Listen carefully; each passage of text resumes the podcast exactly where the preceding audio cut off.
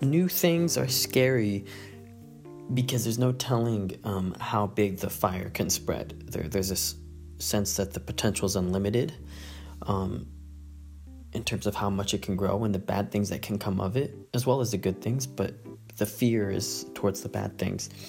And as they become old things and we look back on them, we can kind of cap them off um, and sort of have the illusion that they have this limited potential once they were once we got used to them you know? So something like a, a book a new form of technology comes around the internet radio whatever and when it's new it's threatening because like oh we're gonna you know i can imagine people being afraid of the radio because of having this device in their home and you're listening to people on the other end but maybe they're listening to you as well and this fear of privacy.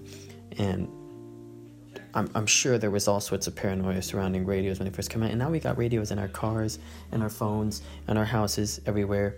Um, and although there's still some people out there that fear technology, period, none of us are worried about a, a, a fucking radio, but we are worried about VR. We are worried about um, the next super modernized car or computer or tablet or phone or watch or hell one day probably a chip that gets implanted in us or special glasses um, the new technology because there's so much unknown that the it, it, the the alarm gets really high there's this like unlimited universe of like pandora's box is going to get opened when we get this new VR thing because now we're all just going to be living in the matrix and it's just going to be miserable. Um, but we forget that there's an uh, a box of heaven right next to it that is equally plausible and logical and rational.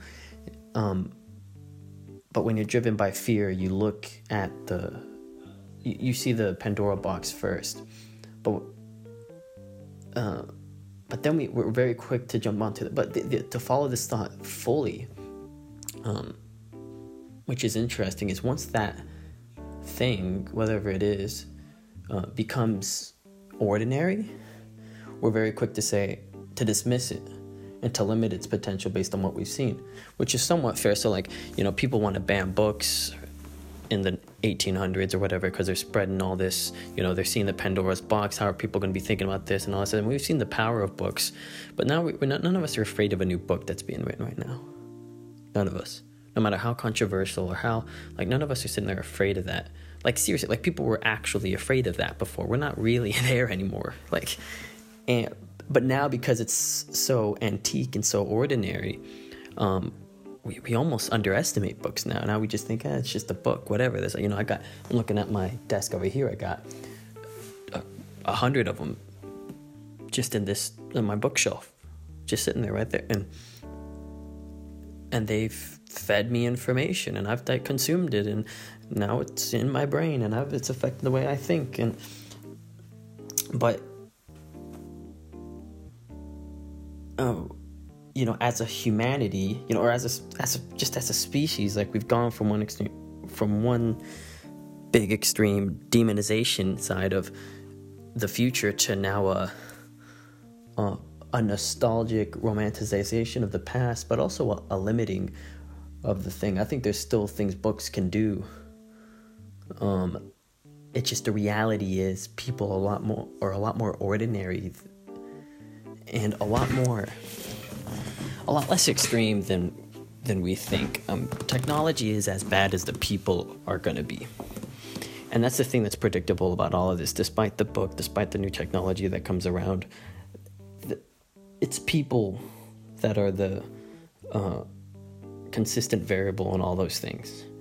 And where someone could have done unbelievable amounts of harm with a book, they can still they can do it now with the internet, they can do it now with other thing.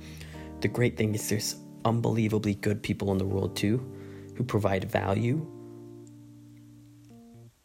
And I don't think people look at that enough mostly because they're they're running their lives based on fear and now I'm, I'm theorizing here, but this is really what I'm thinking about. Like, because you're living your life in fear and you do things based that, based on what doesn't scare you, then when something new comes around, you're very quick to see the the negative side of it because that's how you see your life right now. Should I move into this house or this house? Well, this one has less unpredictability about it. Let's go with this one. This one's safer. We write off, we, we, we box in everyday things too easily because they become ordinary and predictable.